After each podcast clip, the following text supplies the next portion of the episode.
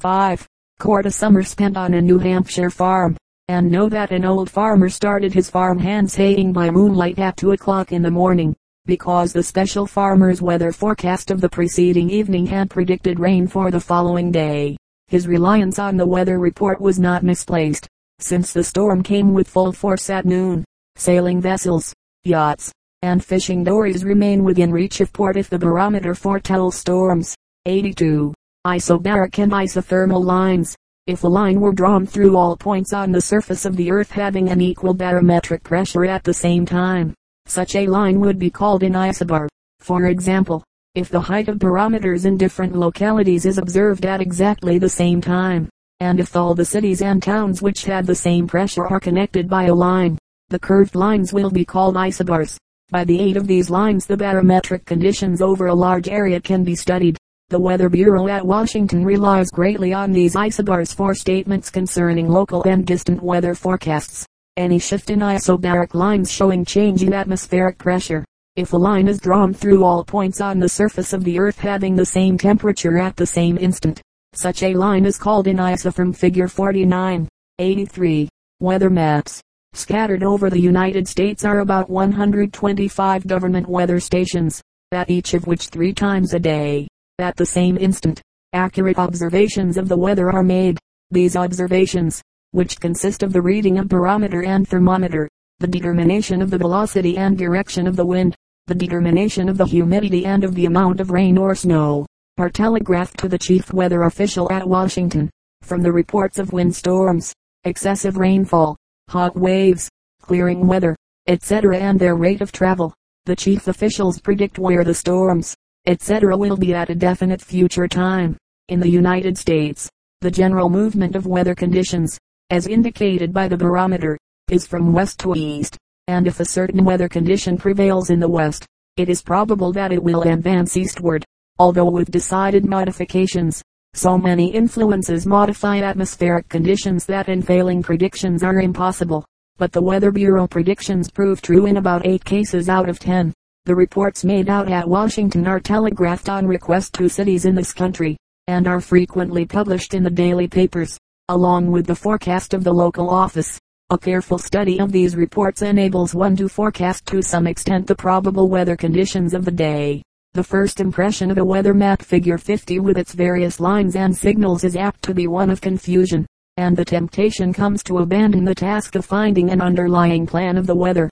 If one will bear in mind a few simple rules, the complexity of the weather map will disappear and a glance at the map will give one information concerning general weather conditions just as a glance at the thermometer in the morning will give some indication of the probable temperature of the day.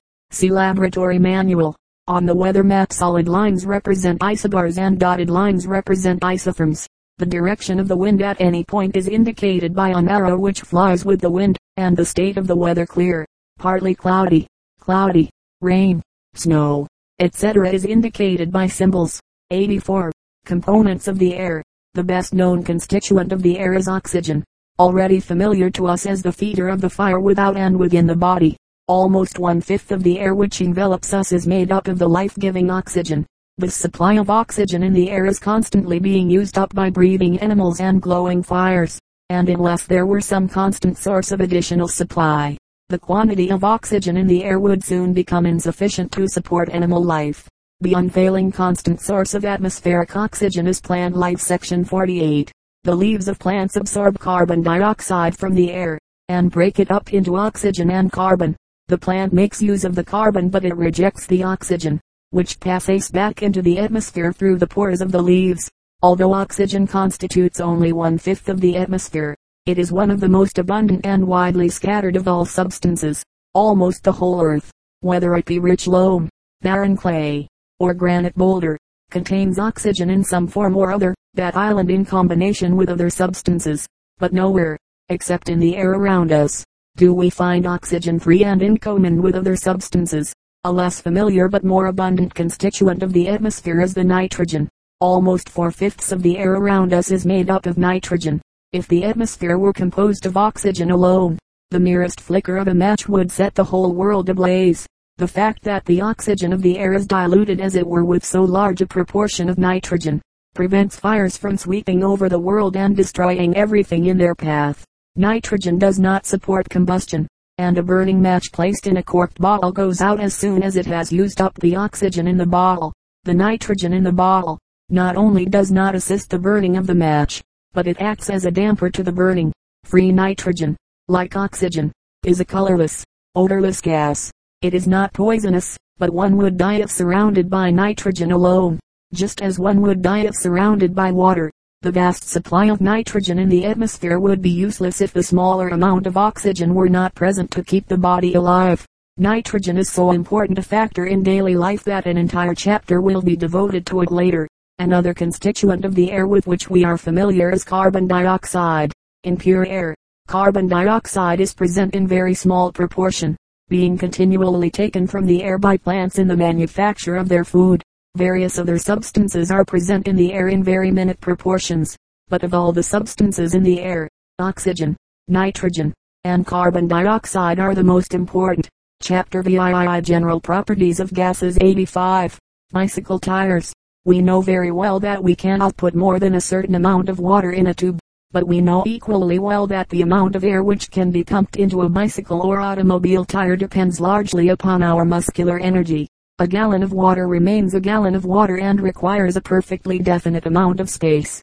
But air can be compressed and compressed, and made to occupy less and less space. While it is true that air is easily compressed, it is also true that air is elastic and capable of very rapid and easy expansion. If a puncture occurs in a tire, the compressed air escapes very quickly. That island the compressed air within the tube has taken the first opportunity offered for expansion. The fact that air is elastic has added materially to the comfort of the world. Transportation by bicycles and automobiles has been greatly facilitated by the use of air tires. In many hospitals, air mattresses are used in place of hair, feather, or cotton mattresses, and in this way the bed is kept fresher and cleaner, and can be moved with less danger of discomfort to the patient. Every time we squeeze the bulb of an atomizer, we force compressed or condensed air through the atomizer and the condensed air pushes the liquid out of the nozzle figure 51. Thus we see that in the necessities and conveniences of life compressed air plays an important part. 86. The danger of compression. Air under ordinary atmospheric conditions exerts a pressure of 15 pounds to the square inch. If, now, large quantities of air are compressed into a small space, the pressure exerted becomes correspondingly greater. If too much air is blown into a toy balloon, the balloon bursts because it cannot support the great pressure exerted by the compressed air within. What is true of air is true of all gases. Dangerous boiler explosions had occurred because the boiler walls were not strong enough to withstand the pressure of the steam which is water in the form of gas. The pressure within the boilers of engines is frequently several hundred pounds to the square inch, and such a pressure needs a strong boiler. 87. How pressure is measured in buildings. In the preceding section we saw that new pressure of a gas may cause explosion. It is important, therefore, that authorities keep strict watch on gases confined within pipes and reservoirs, never allowing the pressure to exceed that which the walls of the reservoir will safely bear. Pressure in a gas pipe may be measured by a simple instrument called the pressure gauge. The gauge consists of a bent glass tube containing mercury, and so made that one end can be fitted to a gas jet figure 52. When the gas cock is closed, the mercury stands at the same level in both arms. But when the cock is opened, the gas whose pressure is being measured forces the mercury up the opposite arm. If the pressure of the gas is small, the mercury changes its level but very little. It is clear that the height of a column of mercury is a measure of the gas pressure. Now it is known that one cubic inch of mercury weighs about half a pound. Hence a column of mercury one inch high indicates a pressure of about one half pound to the square inch. A column two inches high indicates a pressure of about one pound to the square inch, and so on. This is a very convenient way to measure the pressure of the illuminating gas in our homes and offices. The gauge is attached to the gas burner and the pressure is read by means of a scale attached to the gauge. See laboratory manual. In order to have satisfactory illumination, the pressure must be strong enough to give a steady, broad flame. If the flame from any gas jet is flickering and weak, it is usually an indication of insufficient pressure and the gas company should investigate conditions and see to it that the consumer receives his proper value. 87. The gas meter. Most householders are deeply interested in the actual amount of gas which they consume. Gas is charged for according to the number of cubic feet used, and therefore they should be able to read the gas meter which indicates their consumption of gas. Such gas meters are furnished by the companies, and can be read easily. The instrument itself is somewhat complex. It will suffice to say that within the meter box are thin discs which are moved by the stream of gas that passes them. This movement of the discs is recorded by clockwork devices on a dial face. In this way, the number of cubic feet of gas which pass through the meter is automatically registered. 89. The relation between pressure and volume. It was long known that as the pressure of a gas increases, that island as it becomes compressed, its volume decreases. But Robert Boyle was the first to determine the exact relation between the volume and the pressure of a gas. He did this in a very simple manner. Pour mercury into a U-shaped tube until the level of the mercury in the closed end of the tube is the same as the level in the open end. The air in the long arm is pressing upon the mercury in that arm, and is tending to force it up the short arm. The air in the short closed arm is pressing down upon the mercury in that arm and tending to send it up the long arm. Since the mercury is at the same level in the two arms, the pressure in the long arm must be equal to the pressure in the short arm. But the long arm is open, and the pressure in that arm is the pressure of the atmosphere. Therefore the pressure in the short arm must be one atmosphere. Measure the distance BC between the top of the mercury and the closed end of the tube. Pour more mercury into the open end of the tube, and as the mercury rises higher and higher in the long arm, note carefully the decrease in the volume of the air in the short arm. Pour mercury into the tube until the difference in level BD is just equal to the barometric height, approximately 32 inches. The pressure of the air in the closed end now supports the pressure of one atmosphere, and in addition, a column of mercury equal to another atmosphere. If now the air column in the closed end is measured, its volume will be only one half of its former volume. By doubling the pressure we have reduced the volume one half. Similarly, if the pressure is increased threefold, the volume will be reduced to a one third of the original volume. 90. Heat due to compression. We saw in section 89 that whenever the pressure exerted upon a gas is increased, the volume of the gas is decreased, and that whenever the pressure upon a gas is decreased, the volume of the gas is increased. If the pressure is changed very slowly, the change in the temperature of the gas is imperceptible. If, however, the pressure is removed suddenly, the temperature falls rapidly, or if the pressure is applied suddenly, the temperature rises rapidly. When bicycle tires are being inflated, the pump becomes hot because of the compression of the air. The amount of heat resulting from compression is surprisingly large. For example, if a mass of gas at 0 degrees C is suddenly compressed to one half its original volume, its temperature rises 87 degrees C 91. Cooling by expansion. If a gas expands suddenly, its temperature falls. For example, if a mass of gas at 87 degrees C is allowed to expand rapidly to twice its original volume, its temperature falls to 0 degrees C. If the compressed air of a bicycle tire is allowed to expand and a sensitive thermometer is held in the path of the escaping air, the thermometer will show a decided drop in temperature. The low temperature obtained by the expansion of air or other gases is utilized commercially on a large scale. By means of powerful pistons air is compressed to a one-third or one-fourth its original volume, is passed through a coil of pipe surrounded with cold water, and is then allowed to escape into large refrigerating vaults, which thereby have their temperatures noticeably lowered, and can be used for the permanent storage of meats, fruits, and other perishable material. In summer, when the atmospheric temperature is high, the storage and preservation of foods is of vital importance to factories and cold storage houses, and but for the low temperature obtainable by the expansion of compressed gases, much of our food supply would be lost to use. 92 unexpected transformations. If the pressure on a gas is greatly increased, a sudden transformation sometimes occurs and the gas becomes a liquid.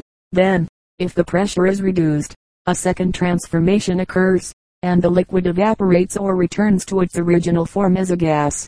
In section 23 we saw that a fall of temperature caused water vapor to condense or liquefy. If temperature alone were considered, most gases could not be liquefied because the temperature at which the average gas liquefies is so low as to be out of the range of possibility, it has been calculated, for example, that a temperature of 252 degrees C below zero would have to be obtained in order to liquefy hydrogen. Some gases can be easily transformed into liquids by pressure alone. Some gases can be easily transformed into liquids by cooling alone. On the other hand, many gases are so difficult to liquefy that both pressure and low temperature are needed to produce the desired result. If a gas is cooled and compressed at the same time, liquefaction occurs much more surely and easily than though either factor alone were dependent upon. The air which surrounds us, and of whose existence we are scarcely aware, can be reduced to the form of a liquid, but the pressure exerted upon the portion to be liquefied must be 39 times as great as the atmospheric pressure, and the temperature must have been reduced to a very low point. 93. Artificial ice. Ammonia gas is liquefied by strong pressure and low temperature and is then allowed to flow into pipes which run through tanks containing salt water. The reduction of pressure causes the liquid to evaporate or turn to a gas, and the fall of temperature which always accompanies evaporation means a lowering of the temperature of the salt water to 16 degrees or 18 degrees below zero. But immersed in the salt water are molds containing pure water and since the freezing point of water is 0 degrees C the water in the molds freezes and can be drawn from the mold as solid cakes of ice.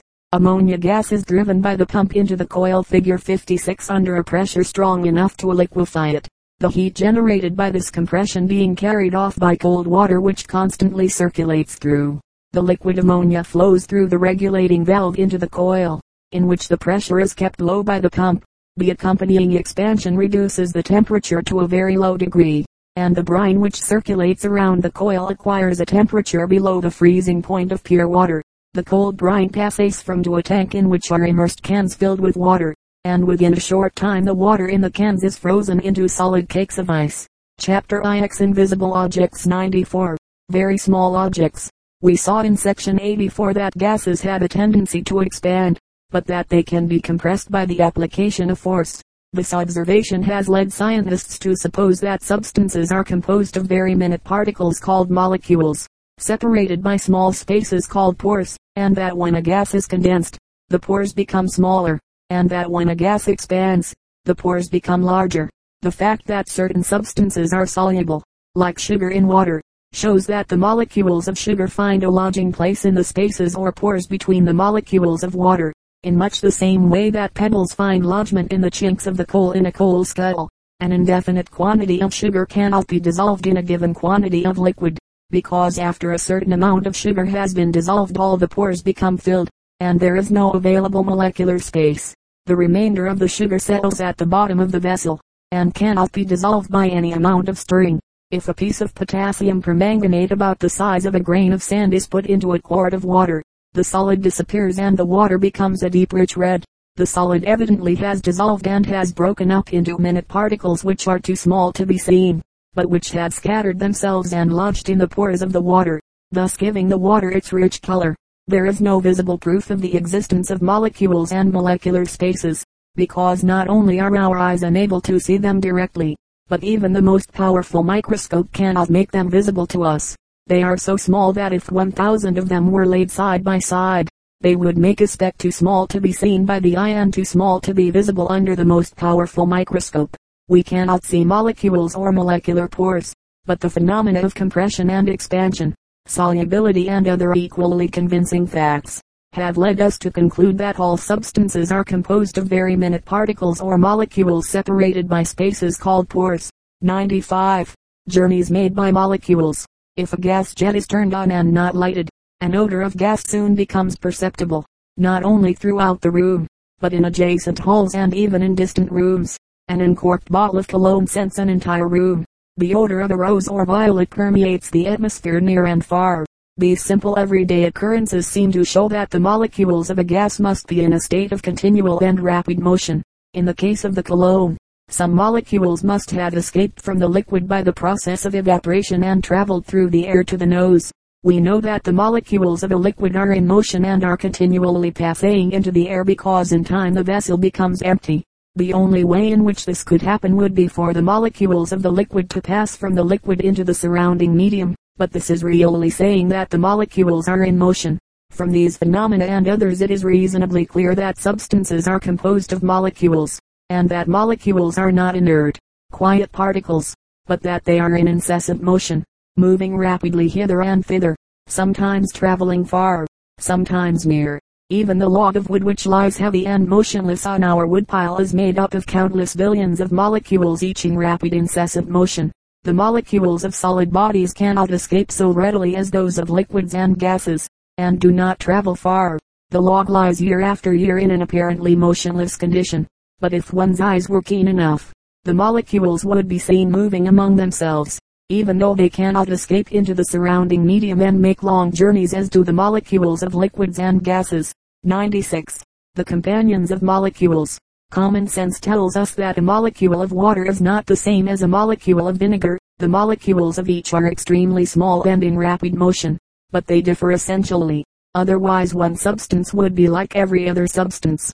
What is it that makes a molecule of water differ from a molecule of vinegar, and each differ from all other molecules? Strange to say, a molecule is not a simple object, but is quite complex, being composed of one or more smaller particles, called atoms, and the number and kind of atoms in a molecule determine the type of the molecule, and the type of the molecule determines the substance. For example, a glass of water is composed of untold millions of molecules, and each molecule is a company of three still smaller particles one of which is called the oxygen atom and two of which are alike in every particular and are called hydrogen atoms. 97. Simple molecules. Generally molecules are composed of atoms which are different in kind. For example, the molecule of water has two different atoms, the oxygen atom and the hydrogen atoms. Alcohol has three different kinds of atoms, oxygen, hydrogen, and carbon.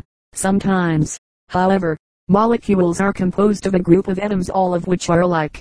Now there are but 70 or 80 different kinds of atoms, and hence there can be but 70 or 80 different substances whose molecules are composed of atoms which are alike. When the atoms comprising a molecule are all alike, the substance is called an element, and is said to be a simple substance. Throughout the length and breadth of this vast world of ours there are only about 80 known elements. An element is the simplest substance conceivable, because it has not been separated into anything simpler. Water is a compound substance, it can be separated into oxygen and hydrogen. Gold, silver, and lead are examples of elements, and water, alcohol, cider, sand, and marble are complex substances, or compounds, as we are apt to call them. Everything, no matter what its size or shape or character, is formed from the various combinations into molecules of a few simple atoms, of which there exist about 80 known different kinds but few of the 80 known elements play an important part in our everyday life. The elements in which we are most interested are given in the following table, and the symbols by which they are known are placed in columns to the right. Oxygen O copper cubic phosphorus P hydrogen H iodine I potassium K carbon C iron Fe silver G aluminium alumide Pb sodium Na calcium K nickel Ni sulfur S chlorine centiliters nitrogen and tin. And we have seen in an earlier experiment that twice as much hydrogen as oxygen can be obtained from water. Two atoms of the element hydrogen unite with one atom of the element oxygen to make one molecule of water. In symbols we express this H2O. A group of symbols, such as this, expressing a molecule of a compound is called a formula. NaCl is the formula for sodium chloride, which is the chemical name of common salt. Chapter X Light 98. What light does for us. Heat keeps us warm, cooks our food, drives our engines, and in a thousand ways makes life comfortable and pleasant. But what should we do without light? How many of us could be happy even though warm and well fed if we were forced to live in the dark where the sunbeams never flickered, where the shadows never stole across the floor, and where the soft twilight could not tell us that the day was done? Heat and light are the two most important physical factors in life. We cannot say which is the more necessary because in the extreme cold or arctic regions man cannot live, and in the dark places where the light never penetrates man sickens and dies. Both heat and light are essential to life, and each has its own part to play in the varied existence of man and plant and animal. Light enables us to see the world around us, makes the beautiful colors of the trees and flowers, enables us to read, is essential to the taking of photographs, gives us our moving pictures and our magic lanterns, produces the exquisite tints of stained glass windows, and brings us the joy of the rainbow.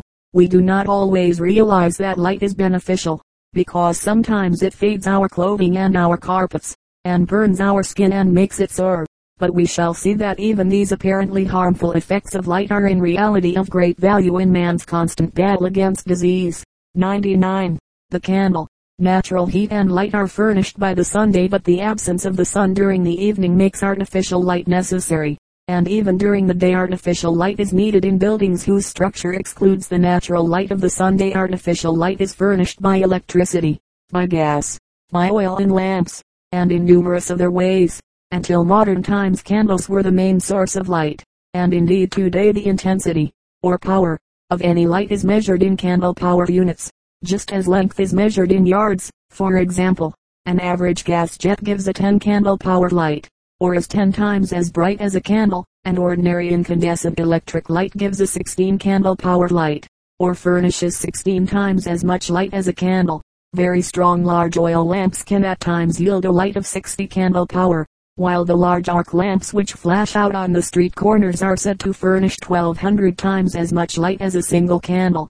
Naturally all candles do not give the same amount of light, nor are all candles alike in size. The candles which decorate our tea tables are of wax, while those which serve for general use are of paraffin and tallow. 100. Fading illumination.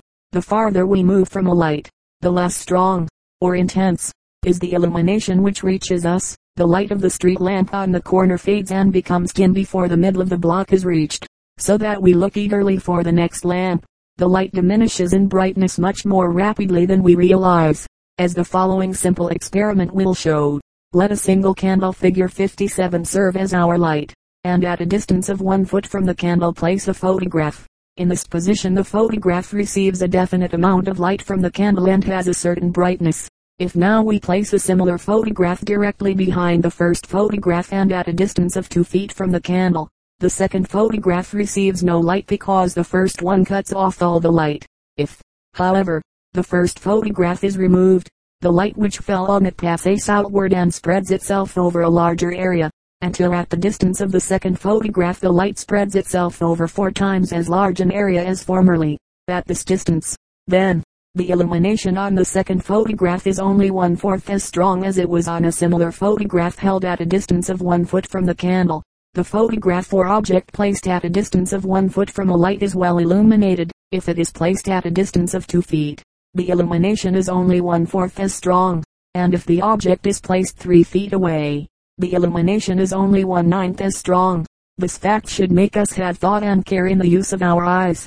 We think we are 16 times as well off with our incandescent lights as our ancestors were with simple candles. But we must reflect that our ancestors kept the candle near them at their elbow, so to speak, while we sit at some distance from the light and inconcernedly read and so, as an object recedes from a light the illumination which it receives diminishes rapidly, for the strength of the illumination is inversely proportional to the square of distance of the object from the light. Our ancestors with a candle at a distance of one foot from a book were as well off as we are with an incandescent light four feet away. 101. Money value of light. Light is bought and sold almost as readily as are the products of farm and dairy. Many factories, churches, and apartments pay a definite sum for electric light of a standard strength, and naturally full value is desired.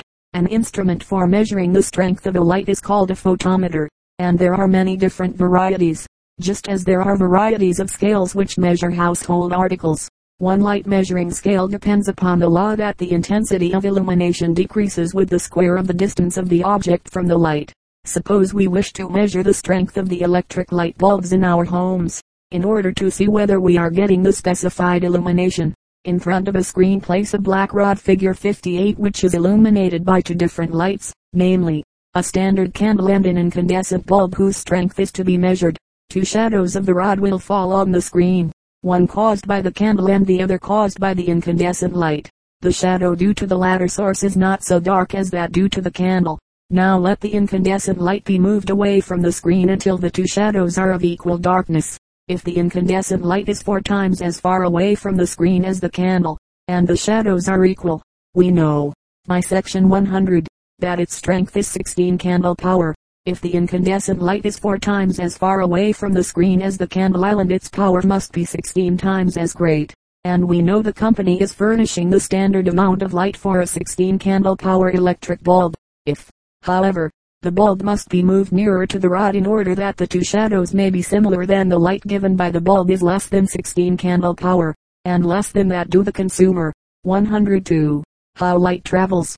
we never expect to see around a corner, and if we wish to see through pinholes in three separate pieces of cardboard, we place the cardboard so that the three holes are in a straight line. When sunlight enters a dark room through a small opening, the dust part,